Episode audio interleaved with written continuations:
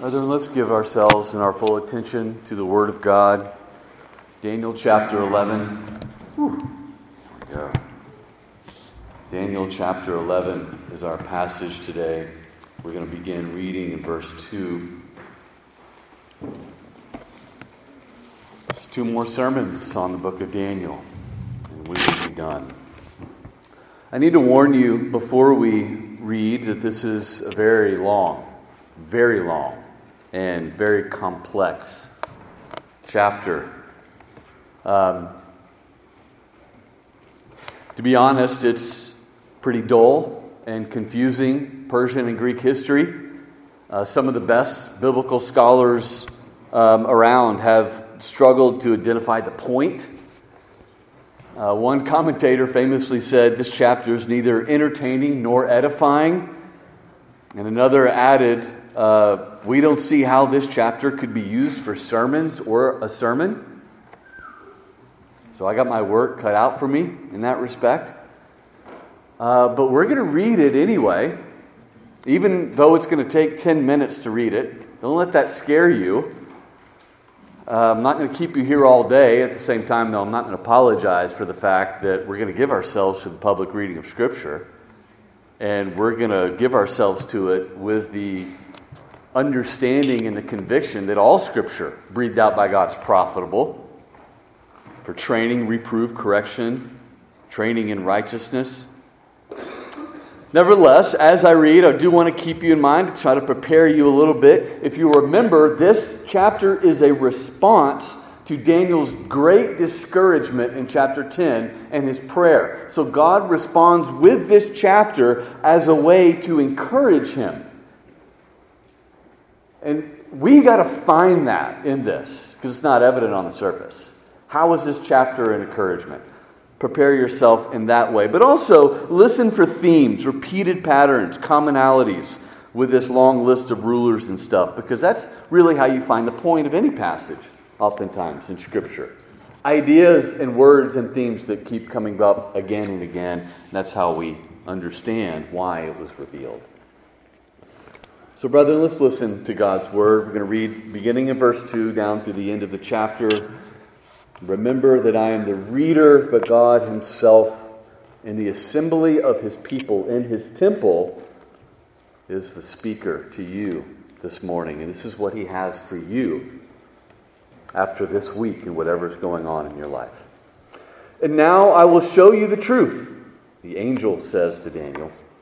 Behold, three more kings shall arise in Persia, and a fourth shall be far richer than all of them. And when he has become strong through his riches, he shall stir up against all the kingdom of Greece. Then a mighty king shall arise, who shall rule with great dominion and do as he wills. And as soon as he is arisen, his kingdom shall be broken and divided toward the four winds of heaven, but not to his posterity, nor according to the authority with which he ruled, for his kingdom shall be plucked up and go to others beside these. Then the king of the south shall be strong. One of his princes shall be stronger than he and shall rule. And his authority shall be a great authority. In some years they shall make an alliance, after some years. And the daughter of the king of the south shall come to the king of the north to make an agreement. But she will not retain the strength of her arm, and he and his arm shall not endure, but she shall be given up, and her attendants, he who fathered her, and he who supported her in those times. And from a branch, from her roots shall come shall one arise in his place. He shall come against the army and enter the fortress of the king of the north, and he shall deal with them and shall prevail. He shall also carry off to Egypt their gods with their metal images and their precious vessels of silver and gold, and for some years he shall refrain from attacking the king of the north. Then the latter shall come into the realm of the king of the south, but shall return to his own land. His sons shall wage war and assemble a great multitude of great forces which shall keep coming and overflow and pass through, and again shall carry the war as far as the fortress. Then the king of the south, moved with rage, shall come out and fight against the king of the north, and he shall raise a great multitude, but it shall be given into his hand. And when the multitude is taken away, his heart shall be exalted, and he shall cast down tens of thousands, but he shall not prevail. For the king of the north shall again raise a multitude greater than first, and after some years he shall come on with a great army and, and abundant supplies. In those times, many shall rise against the king of the south, and the violent among your own people shall lift themselves up in order to fulfill the vision, but they shall fail. Then the king of the north shall come, and throw up siege works, and take a well fortified city. And the forces of the south shall not stand, or even his best troops, for there shall be no strength to stand. But he who comes against him shall do as he wills, and none shall stand before him. And he shall stand in the glorious land with destruction in his hand. He shall set his face to come with the strength of his whole kingdom, and he shall bring terms of an agreement and shall perform them. He shall give him the daughter of women to destroy the kingdom, but it shall not stand or be to his advantage. Afterward, he shall turn his face to the coastlands and shall capture many of them. But a commander shall put an end to his insolence. Indeed, he shall turn his insolence back upon him. Then he shall turn his face back toward the fortresses of his own land. But he shall stumble and fall, and shall not be found. Then shall arise in his place one who shall send in an exactor of tribute for the kingdom, for the glory of the kingdom. But within a few days he shall be broken, neither in anger nor in battle. In his place shall arise a contemptible person, to whom royal majesty has not been given. He shall come in without warning and obtain the kingdom by flatteries. Armies shall be utterly swept away before him and broken, even the prince of the covenant. And from that time that an alliance is made with him, he shall act deceitfully and shall become strong with a small people. Without warning, he shall come into the richest parts of the province, and he shall do what neither his fathers nor his fathers' fathers have done, scattering among them plunder, spoil, and goods. He shall devise plans against the strongholds, but only for a time. And he shall stir up his power and his heart against the king of the south with a great army. And the king of the south shall wage war with an exceedingly great and mighty army, but he shall not stand, for plots shall be devised against him. Even those who eat his food shall break him. His army shall be swept away, and many shall fall down slain. And as for the two kings, their hearts shall be bent on doing evil. and shall speak lies at the same time, but to no avail, for the end is yet to be at the time appointed. And he shall return to his land with great wealth, but his heart shall be set against the holy covenant. And he shall work his will and return to his own land at the time appointed he shall return and come into the south, but it shall not be this time as it was before. For ships of Kittim shall come against him, and he shall be afraid and withdraw, and shall turn back and be enraged and take action against the holy covenant. He shall turn back and pay attention to those who forsake the holy covenant. Forces from him shall appear and profane the temple and fortress, and shall take away the burnt the regular burnt offering, and they shall set up the abomination that makes desolate. He shall seduce with flattery those who violate the covenant, but the people who know their God shall stand firm and take action. And the wise among the people shall make many understand, though for some days they shall stumble by sword and flame, by captivity and plunder. When they stumble, they shall receive a little help. And many shall join themselves with, to them with flattery, and some of the wise shall stumble, so that they may be refined, purified, and made white until the time of the end, for it still awaits the appointed time. And the king shall do as he wills. He shall exalt himself and magnify himself above every God, and shall speak astonishing things against the God of gods. He shall prosper till the indignation is accomplished, for what is decreed shall be done. He shall pay no attention to the gods of his fathers or to the one beloved by women. He shall not pay attention to any other God, for he shall magnify himself above all. He shall honor the God of fortresses instead of these. A God whom his fathers did not know, he shall honor with gold and silver, with precious stones and costly gifts. He shall deal with the strongest fortresses with the help of a foreign God. Those who acknowledge him he shall load with honor. He shall make them rulers over many and shall divide the land for a price. At the time of the end, the king of the south shall attack him. But the king of the north shall rush upon him like a whirlwind, with chariots and horsemen and with many ships. And he shall come into countries and shall overflow and pass through. He shall come into the glorious land and tens of thousands shall fall, but these shall be delivered out of his hand. Edom and Moab and the main part of the Ammonites. He shall stretch out his hand against the countries, and the land of Egypt shall not escape. He shall become ruler of the treasures of gold and silver, and the precious things of Egypt, and the Libyans and the Cushites shall follow in his train. But news from the east and the north shall, shall alarm him, and he shall go out with great fury to destroy and devote many to destruction. And he shall pitch his palatial tents between the sea and the glorious holy mountain. Yet he shall come to an end, with none to help him. Amen. Pray with me again.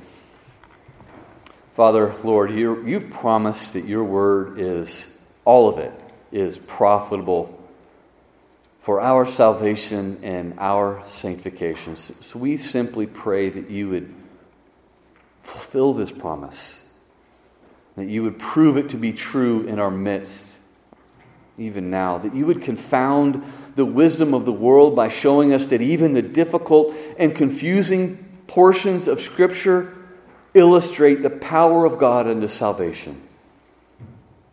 We pray that you would speak, Lord. We we are confused, but we are listening. Hear us as we ask in Christ's name. Amen. There's a famous line in Shakespeare's Macbeth, Shakespeare's Macbeth that reads Life, uh, and by that he means history, life is a tale told by an idiot full of sound and fury, signifying nothing. When we hear this chapter, I think that might resonate with us a little bit. This chapter is full of sound and fury. It's full of the noise of kings and their scheming, of chaos, king kingdoms and their rising and their falling. We hear the, the plots, we hear uh, the wars, we hear the power grabs, we hear the external conflict, we, we hear the internal conflict, we hear the making and breaking of covenants, we see the temporary, fleeting nature of the rule. It shall not last, it shall not endure, again and again and again. We hear that and we think, yes, sound and fury. But even though it is sound and fury, is there a point to it all? Is Shakespeare right when he says that history signifies nothing and that you're not going to learn anything from reading it? Well, brethren, as I said before, this chapter was written to strengthen and encourage Daniel at a time of great discouragement. That's the point of it. Daniel thought that with the end of the exile, peace was at hand for God's people. But in reality, things were just getting worse and worse for Israel, and he quickly became disillusioned. This chapter, then, and, and the bare facts of this history, is meant to put his struggles within a larger perspective. And it's meant to uplift him and strengthen his faith and give him a sense of comfort and assurance in God. You see, sometimes life is so hard. Our struggles, our disappointments are so intense that, that we're tempted to doubt whether God really cares. We're tempted to doubt whether God is really in control. But sometimes what we need, the assurance that we need that God does care, that our God is in control, that He is fulfilling His promises, sometimes that assurance that we need, it isn't found in the explanation of, of our trials and our circumstances. Sometimes the assurance that we need that God is in control, that God cares, it's found in how He in seeing how he knows and how he cares and how he controls the greater events of history, even events that are unrelated to us, seemingly. I hope you understand what I mean by that, because often in our discouragements, in our difficulties, in our trials, uh, we want answers. And we're clinging for hope for what's going on with us. But sometimes the answers that we need, sometimes the encouragement that we need, it's not found in our circumstances, but it's found in seeing how God is in control in greater circumstances. And that's part of what's going on in this chapter. That's part of why even the bare facts of this history are to be an encouragement to Daniel and an encouragement to us. Daniel is to see that God has ordained history and that he's bringing it about according to his sovereign plan. Daniel is to see that the struggle of the people of God isn't temporary, but that it's part of an ongoing spiritual battle that will continue to the very end of days. Daniel is to see as well that the end of the exile and the fulfillment of the promises of God are not going to bring about another book of Joshua. Political, earthly, cultural conquest. Rather, the kingdom of God that God is ushering in in the new covenant is far different than the kingdom under the old covenant in contrast to the theocracy, in contrast to the earthly rule, in, con- in, in, contrast to the cultural rule, where you have the law of the land and the law of God as one. Theonomy, theocracy, cult and culture. God's kingdom in the new covenant is no longer marked by might and rule and the sword and power. It's marked by suffering, it's marked by oppression, it's marked by humility and the persecution of God's people. And yet, the suffering and the oppression and the persecution have an important purpose because they are ways in which God purifies and prepares his people to the end. And it's ways in which God's wisdom, confounding the wisdom of this world, that, that, that values might and, and strength and, and convert at the edge of the sword. It confounds the wisdom of this world by putting God's wisdom in the, on, in the cross on display. This, brethren, is why history, even though it's full of sound and fury, it does signify something. It signifies that God is sovereign. It signifies that no earthly kingdom will last. It gives meaning to our suffering. It gives meaning to the wisdom of God confounding the wise, and it points us to that glorious climactic end where God's reign and rule will be established forever. And brethren, when we see this, you know, we'll understand that history, when it's viewed through the eyes, through the lens of God's Word, is absolutely foundational to right Christian living. So, with that in mind, I want you to see this as we work through four points today. Four things. And I want to answer the question what do we see when we view history through the lens of God's Word? Well, four things from this passage that we see today. First, we see that God's Word is utterly reliable. It's the first thing we see. God's Word is utterly reliable. Um, the first chunk of this chapter uh, is verse 2 through 20, and it covers a, a long period of Greek and Persian history. It, it, covers from the time in which Daniel writes, one seven, uh, excuse me, um, 530 or so BC. It covers from 530 to 175, about 350, 355 years. Um, but what's amazing about verse 2 through 20 is that it's prophecy, Daniel's writing again in, in year 530, and yet it's so specific in how it predicts the next 355 years. One commentator said, Nowhere else in the Bible is prediction as specific and detailed as here. In fact, this chapter is one of the main reasons that liberal Bible scholars say Daniel could not have been written by Daniel. They reject it outright because it's too specific. Daniel couldn't have known that. They argue instead that this has to be somebody hundreds of years later pretending to be Daniel and writing after the fact. Brethren, of course, our doctrine of the Scripture does not support this at all. And I would say, even some of the historical evidence and the sources and language that's used don't support this either. This is Daniel writing in the 6th century BC. Part of the reason then that this chapter was given is to assure us, to encourage us that God ordains the future. And it's specific detail. How do we know this for sure? Well, um, I, we're not going to go through this line by line. There's so much here. If you want to talk to me afterwards, I'd be glad to talk with you. In fact, a better idea if you have a good study Bible, Reformation Study Bible, ESV Study Bible, something like that, just pull it out and, and walk through it. Uh, it's pretty clear. The, the facts of history are straightforward, and you can read this alongside Greek and Persian history and see all these things, how they became fulfilled. Um, but I will highlight just a couple of things, just so just so that you see kind of the big picture. Um, just like in chapter 8, in verses 3 and 4, Alexander the Great is mentioned. Uh, verse 4 mentions that the kingdom didn't go to his posterity. Well, we know from history his sons were assassinated, and his kingdom was divided, as it says here, the four winds of heaven. It was divided among his four generals. Um, then, beginning of verse 5 all the way down through verse 20, we have this king of the north and king of the south language.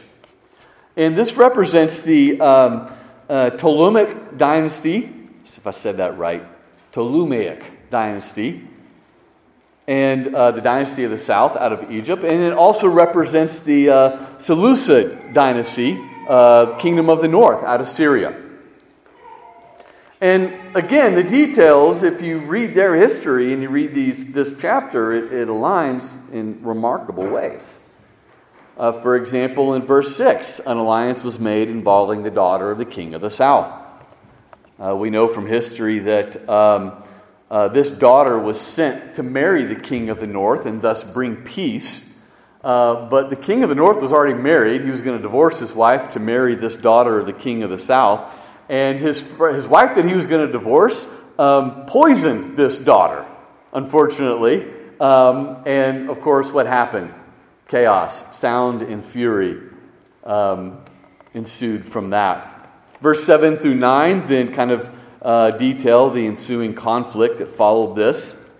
We know that uh, from history that the dead daughter's brother then ascended to the throne. He invaded the south and he conquered. He carried back spoil uh, to Egypt um, until later they reached peace there, uh, mentioned in verse 8. Um, verse 10 through 13 details more conflict from these kingdoms. And the, the theme is back and forth. There's no permanent king, there's no permanent rule or ruler. Uh, verse 14 mentions the phrase violent among your own people, which is interesting. We know from history that the Jews attempted to overthrow southern rule, but they failed. Um, we have in verse 15 as well, the king of the north regains the upper hand. And, and look at verse 16. Look at what's said. He who comes against him shall do as he wills, and none shall stand before him, and he shall stand in the glorious land with destruction in his hand. This refers to Antiochus III. He defeated the south, he took control of Israel, the glorious land. And he has destruction in his hand. He hatched a plot as well. Uh, he sent his daughter to try and seduce the king of the south in order to control him. But if you read in verse 17, his plan fails uh, she ended up falling in love with the king and turned against her father. And so the result from that is that he turned his attention in another direction and then was ultimately conquered by the Romans. See, this is just this is important background to um, what we're going to pick up on here in verse 21 in just a minute. But but I want you don't miss the point. Again, Daniel writes hundreds of years before these things take place. And yet, he, the Spirit of God through him, reveals these things, predicts them with very specific detail. And that's how this chapter encourages us. It should encourage us and encourage Daniel, even though it doesn't speak to our circumstances. God controls the future. And sometimes God tells us the future because he cares for us. And He wants us to know the future. He wants to know, us to know that He is in control. He wants us to know that, that nothing in our life, that nothing in the church, that, that nothing in the history of kings and kingdoms, nothing catches Him off guard. Nothing catches Him by surprise. Nothing catches Him uh, unprepared. Nothing thwarts His purposes. God reveals history because He has ordained history. And sometimes He pulls back that curtain to show us here. A loving Heavenly Father, child, I am in control. Even over mighty kings and kingdoms that seem to have unlimited power. God's Word is utterly reliable. Secondly, when we view history through the lens of God's Word, we see that earthly kingdoms always rise and fall. Earthly kingdoms always rise and fall. It's not hard to notice here how pride and the lust for power and cunning and instability mark all of this history.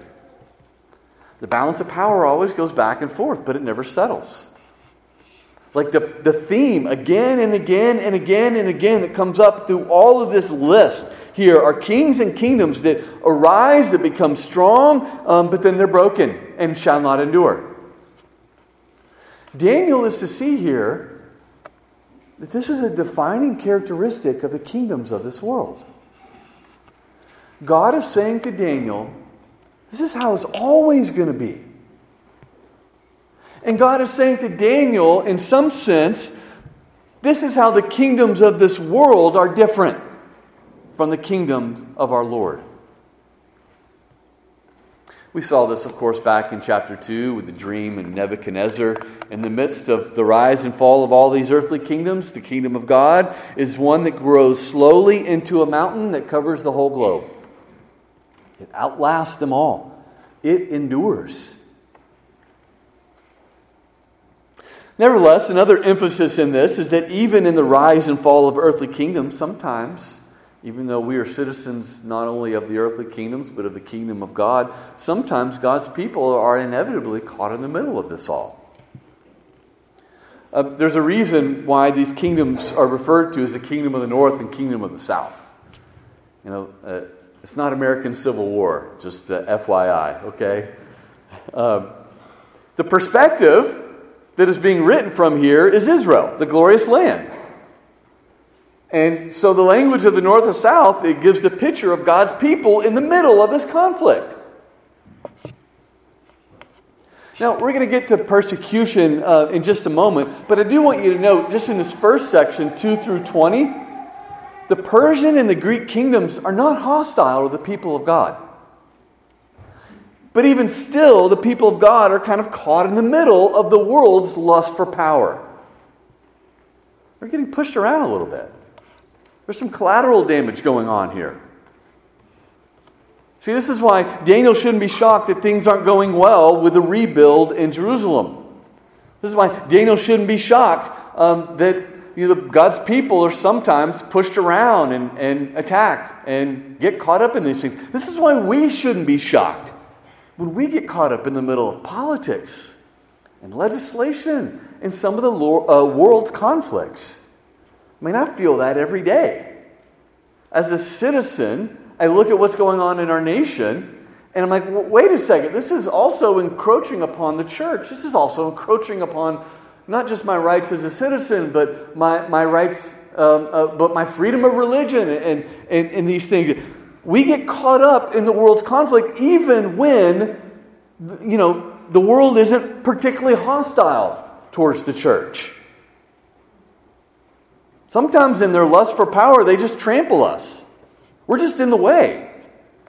It's not like they hate God and are out to stamp out the church, even though there's a greater spiritual warfare. They may be acting um, in ways they're not fully aware of, but still, sometimes they, we just get caught in the middle. But that's part of the point here. Daniel is to see the kingdoms of the world will never be at peace. They were never, they will never fix the ills of society. They, they will never endure permanently. They will never cease fighting for power, even though there might be great periods of peace. We've seen some periods of peace, you know, in the history of America. It's not going to last. Don't believe the lie of progressivism. Don't believe the lie of manifest destiny. And what I mean by that is that things are just getting better and better. Like there are things that just get, you know, into the dustbin of history, and we've moved on from that, and, you know, great progress, and, you know, I mean, don't, don't forget the fact that the 20th century was the bloodiest century in the history of the world. It's less than 100 years ago. You've got two great world, war, world, wars and all the fallout of that. Brother, as much as I, I love America, as much as I love freedom of religion, as much as I'm committed as a citizen to do everything I can to lawfully preserve those things and to fight for justice and to fight for the cause of, of the innocent and the unborn and for freedom of religion, you, you need to know what God's word said. It's not going to last forever. It's not going to last. Eventually, the kingdom of America is going to crumble. Kingdoms of this earth always rise and fall, they do not endure. They're always marked by pride and lust and power grabs. So when we look at history through the lens of God's word, we see okay, this is the pattern of things. It's going to last up until the last day. These are the con, uh, uh, uh, characteristics of it. I am not to set my hope in the kingdoms of this world. It's a shaky foundation. And if I do, I'm going to lose my mind when the kingdoms of this world crumble.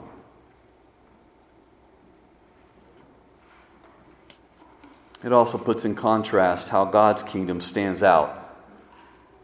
In, by contrast, not marked by pride, not marked by power, not by, marked by political rule, not marked by cultural advances, but marked by faithfulness and weakness and humility and love and peace and worship and truth that endure forever.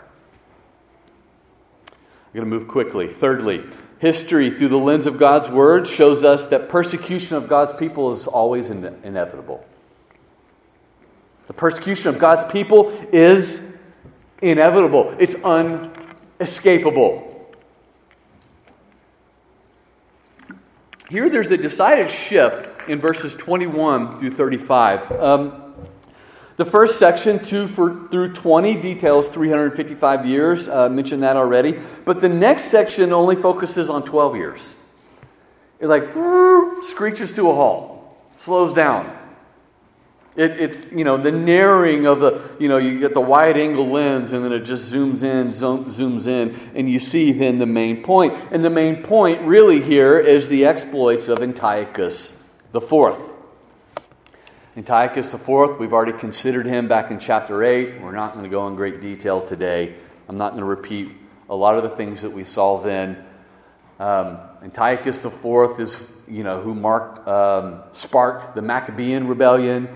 Remember, I told you before that that's still marked by Hanukkah, uh, even in our country, uh, by, by uh, Orthodox Jews, um, uh, even to this day. Uh, but Antiochus IV was again, he was, he was a, very evil man. Verse 21 speaks of him as a contemptible person to whom royal majesty had not been given. Uh, he gained the throne that was supposed to go to someone else in the royal line. Uh, he, he gained it uh, by a, a, careful scheme. And then uh, 21 says that he flattered people. Uh, well, he, uh, history shows that he paid off people to gain his power as well. Verse 22 speaks of how he swept away his enemies, including the prince of the covenant. Um, this probably refers to the Jewish high priest at the time, um, Onias III. He resisted Antiochus and was poisoned. Um, you know, one of those accidental things. Oh my goodness, what happened? He just wiped away, right? Uh, verse 23 speaks of an alliance that is made, and yet he acts deceitfully. He famously made and broke a covenant with uh, uh, Ptolemy VI. Verse 24 speaks of how he did, what neither his fathers nor his father's fathers had done. Uh, Antiochus was brutal beyond measure, far greater than any of his predecessors. Uh, and he also rejected the, the pagan gods of his ancestors as well. Another detail that stands out uh, is verse 28. He shall return to his land with great wealth, but his heart shall be set against, set against the holy covenant. In 169 AD, he plundered Egypt, and as he was heading home, he stopped by the land, uh, uh, uh through the land of Israel, and he harshly punished the Jews, killing over 80,000 of them, many women and children. He plundered the temple as well. He set his heart against the holy covenant. But the turning point comes in verses 29 through 35 because this details how he invaded Egypt again later on, uh, but he was stopped by the Romans. Uh, the Romans at that time uh, were growing in power and they joined forces with the uh, Ptolemaic forces. And um, so, them together, when Antiochus reached them, he was no match for them especially their ships of Kittim, as we see in verse 40, uh, the, the naval force that they had at that time. History reveals, Roman history, uh, reveals that the, the Roman commander met Antiochus outside the city, and he literally drew a circle around the guy. It's fascinating if you read the details. And the Roman commander said to him, Think carefully before you step out of the circle. If you take one foot forward, I will destroy you. And obviously, you know, made the decision easy for him. But this shows how it absolutely embarrassed Antiochus. And so, in a rage, he did go backwards, but in a rage, he took out his anger on Israel. He took out his frustration on them. We read that against uh, uh in verse 30. He shall turn back and be enraged and take action against the holy covenant. He went into the land of Israel, renamed the temple the temple of Zeus, placed the statue of Zeus in the Holy of Holies, sacrificed a pig on the altar of the Holy Holies, took away the burnt offerings, forbid circumcision. We, we read this before. Uh, tore up, burned copies of the Torah, all of those things. But also note as well, I'm not going to recover that ground. But also note as well, he shall turn back at the end of verse 30. He shall turn back and pay attention to those who forsake the holy covenant. What's interesting about this phrase, he didn't wage war on all the Jews. He wasn't racist in that respect. Because he found many Jews who were willing to compromise and forsake the covenant with their God. God is showing Daniel that some of his own people are going to join forces with the enemy. And this really resonated with me when I thought about it. We see the same thing in our day, don't we? When the world rages against Christians, there's no shortage of those who are willing to compromise and to go along with it the drop of a hat. You know, we think about what's going on in America right now, the the, the persecution, if we want to call it that. Well, we should call it that. Uh, the oppression. It isn't physical, but it's certainly ideo- uh, ideological, isn't it? You know, Christians are backwards for believing in absolute truth, for affirming the authority of Scripture, for saying that Christ is the only way, for saying that, you know, heaven and hell are real places for saying that sexual immorality and homosexuality and transgenderism and abortion are sinful and evil and invite the wrath and judgment of God. The world in our day, And America, scoffs at that. They hate it. And, and what do we see? We see no shortage of professing Christians who are willing to forsake the covenant in order to appease the world. This is hinted at again in verse 32 when it says, He shall seduce with flattery. Isn't that always characteristic of Satan's schemes? Flattering people, seducing them in the name of God to, to uh, turn and violate the covenant. And yet, the people who know their God shall stand firm and take action. Another emphasis, importance in Scripture on knowing who God is, knowing His Word. Otherwise, you will be seduced by powers greater than you. Nevertheless, we, we've got to run toward a point here. Verse 35 Some will stumble, so that, what do we read there? So that they may be refined, purified, and made white until the end. Brethren, I think that's really the main point here. On one hand, God is showing Daniel that sometimes God's people are just caught up in the politics of the world's lust for power. Other times, God's people are the object of the world's specific anger and wrath, as we see here. That's inevitable, it will come eventually. That's for the structure of this passage. With the rise in kingdom, uh, kings and kingdoms, we may experience periods of great peace, but eventually it's going to turn against the church. And yet, in all of this, God is saying, Daniel, there's a purpose in this. For the people of God, our suffering is the Lord sanctifying us, purifying us, refining us, making us white, preparing us for eternity. This is how we are to see that suffering and persecution is not without purpose in God's economy. Antiochus raging against the people of God is not as though God has lost control or that his promises have failed. Yes, while, while Satan uses such things to expose fake Christians, it's part of the language behind this as well, to distinguish who's true and who's not. It's a good, necessary purpose for persecution and oppression. That's why everything going on in our culture, it's not entirely a bad thing. It is a bad thing. It's not entirely a bad thing. Every Christian that comes out as pro LGBT, every Christian that ends up denying the deity or the exclusivity of Christ or uh, the truthfulness of God's word is a grace because it distinguishes them from the true people of God. It's a refining that is necessary for the cause of the gospel and the glory of God so that Christ's name is not drugged through the mud.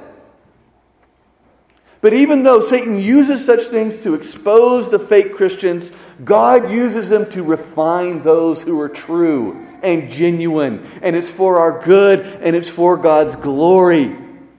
And it's also, as we see at the end of verse 35, it's only until the time of the end. It's limited, it's on a leash. God has said, you know, like he's like he set the boundaries of the oceans, he set the boundaries of persecution. You may come this far, but no further. Persecution is inevitable, but it's purposeful and it's mercifully only for a limited time. Fourth and finally, when we view history through the lens of God's Word, we see that peace, security, and rest will only come when God rescues us at the last day. Our reward, peace, lasting peace, security, safety, comfort, the end of our sorrows. Only comes when God rescues us at the last day. It's not going to come before that. Um, here we're going to have to slow down for a second Verse 35 and 36, there seems to be a very subtle shift in the focus.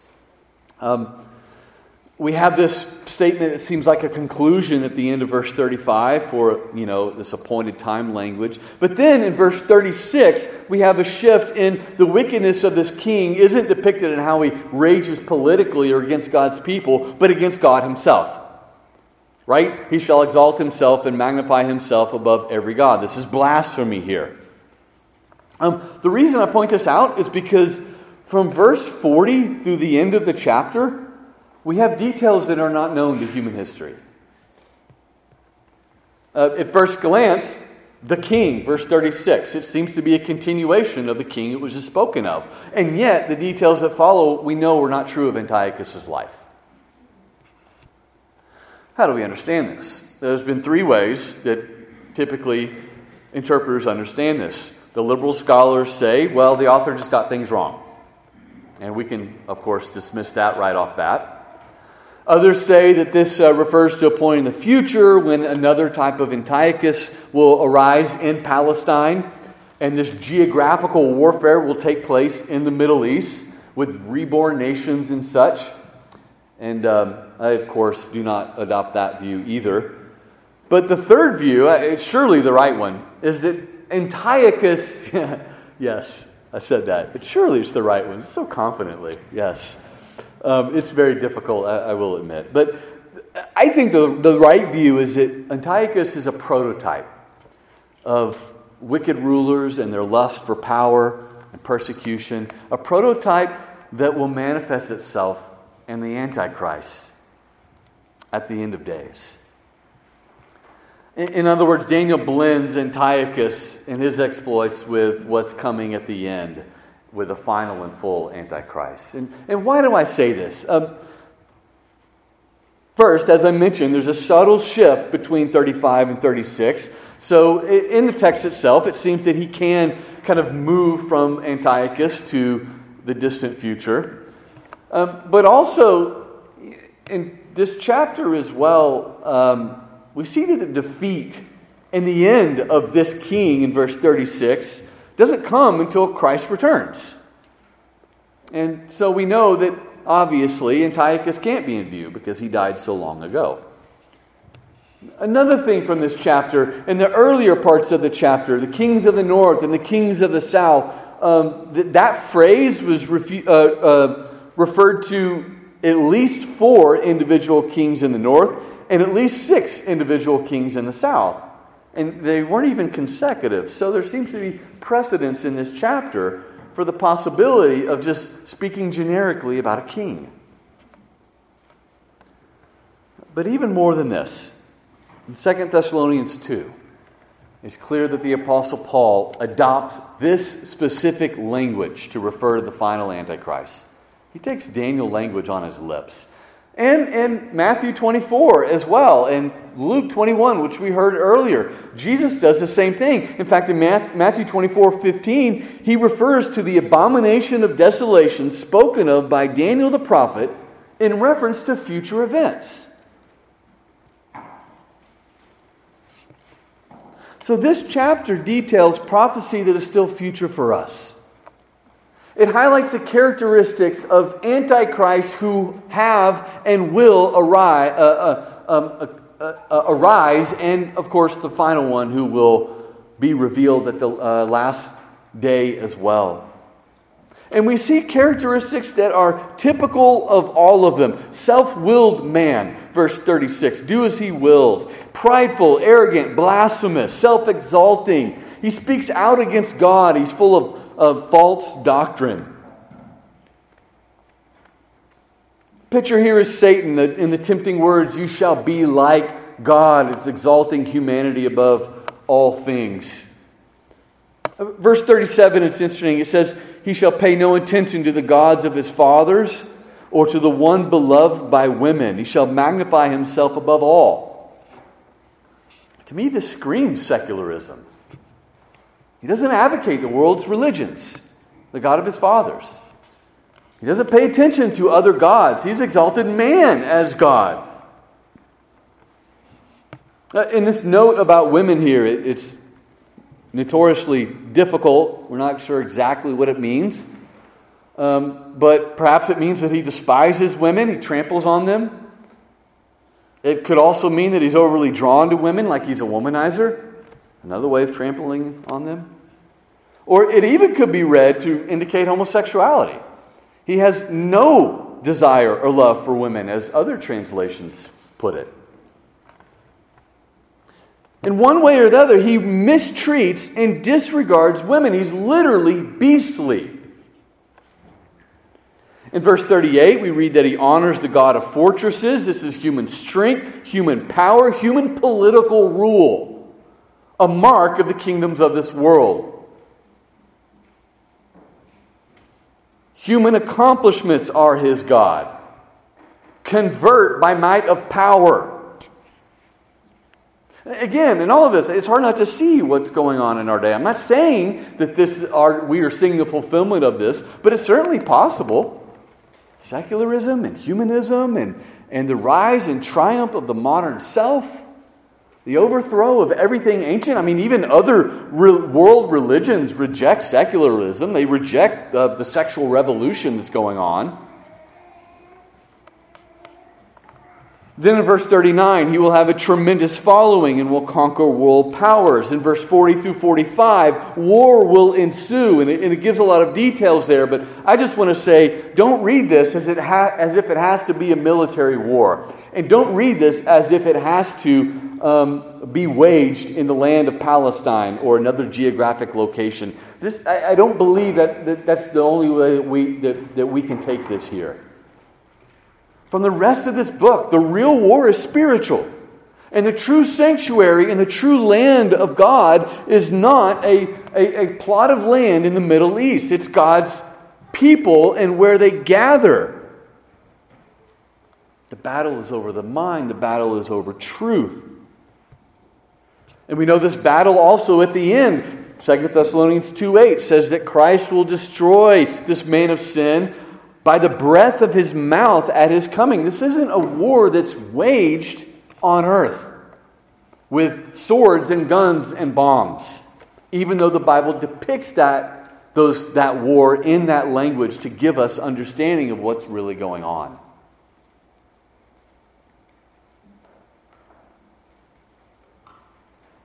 Brethren, this is a pattern, though, that God wants us to see ideological war, sometimes spilling out into physical war, rulers and authorities that rise and fall, us getting caught up in the middle. And the words of Jesus that we read today is the exhortation to us as well. We must be ready.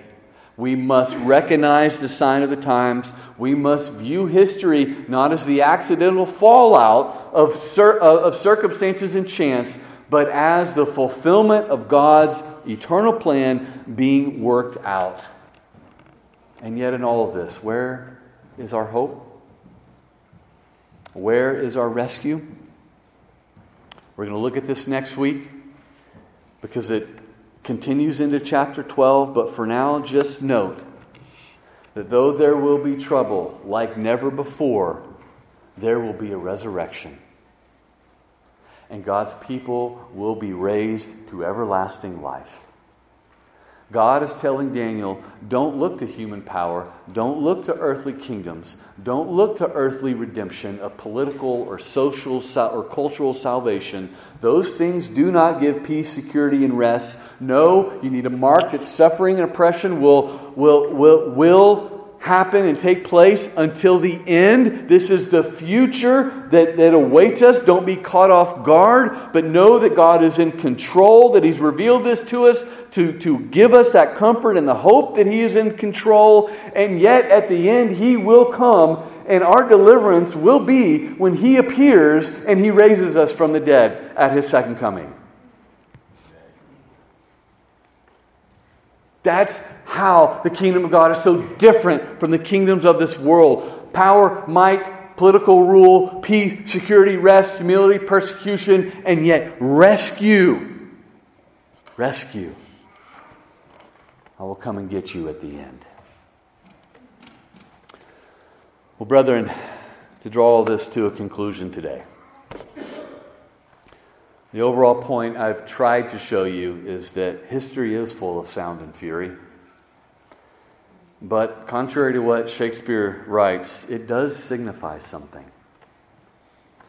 And if we take this a little further in the light of the New Testament, what we see is that all of history, the point of it and the significance of it, is all found in Jesus Christ. All of what we read in the first half of this chapter prepared and enabled Christ to come in the flesh. And all of the history after Christ came that still awaits us is representative of Christ building his church with wisdom that confounds the wisdom of this world, but it also prepares and enables him to come again. He conquered through suffering and dying his people conquer through suffering and dying. It is the weak and the worthless in the eyes of the world that God uses to shame the strong. And so there is no lasting kingdom. Here we have no lasting city, the writer of Hebrews says. We await the city from God that comes out of heaven and comes at his coming when we will be raised to ever live with him. Brethren, this is how we can have assurance that God is in control, even if we can't make sense of our own circumstances. The proof that God is in control and the proof that God loves us is found at the cross. There we see the perfect orchestration of history. There we see the monument of his eternal love. There we see the fulfillment of all his promises.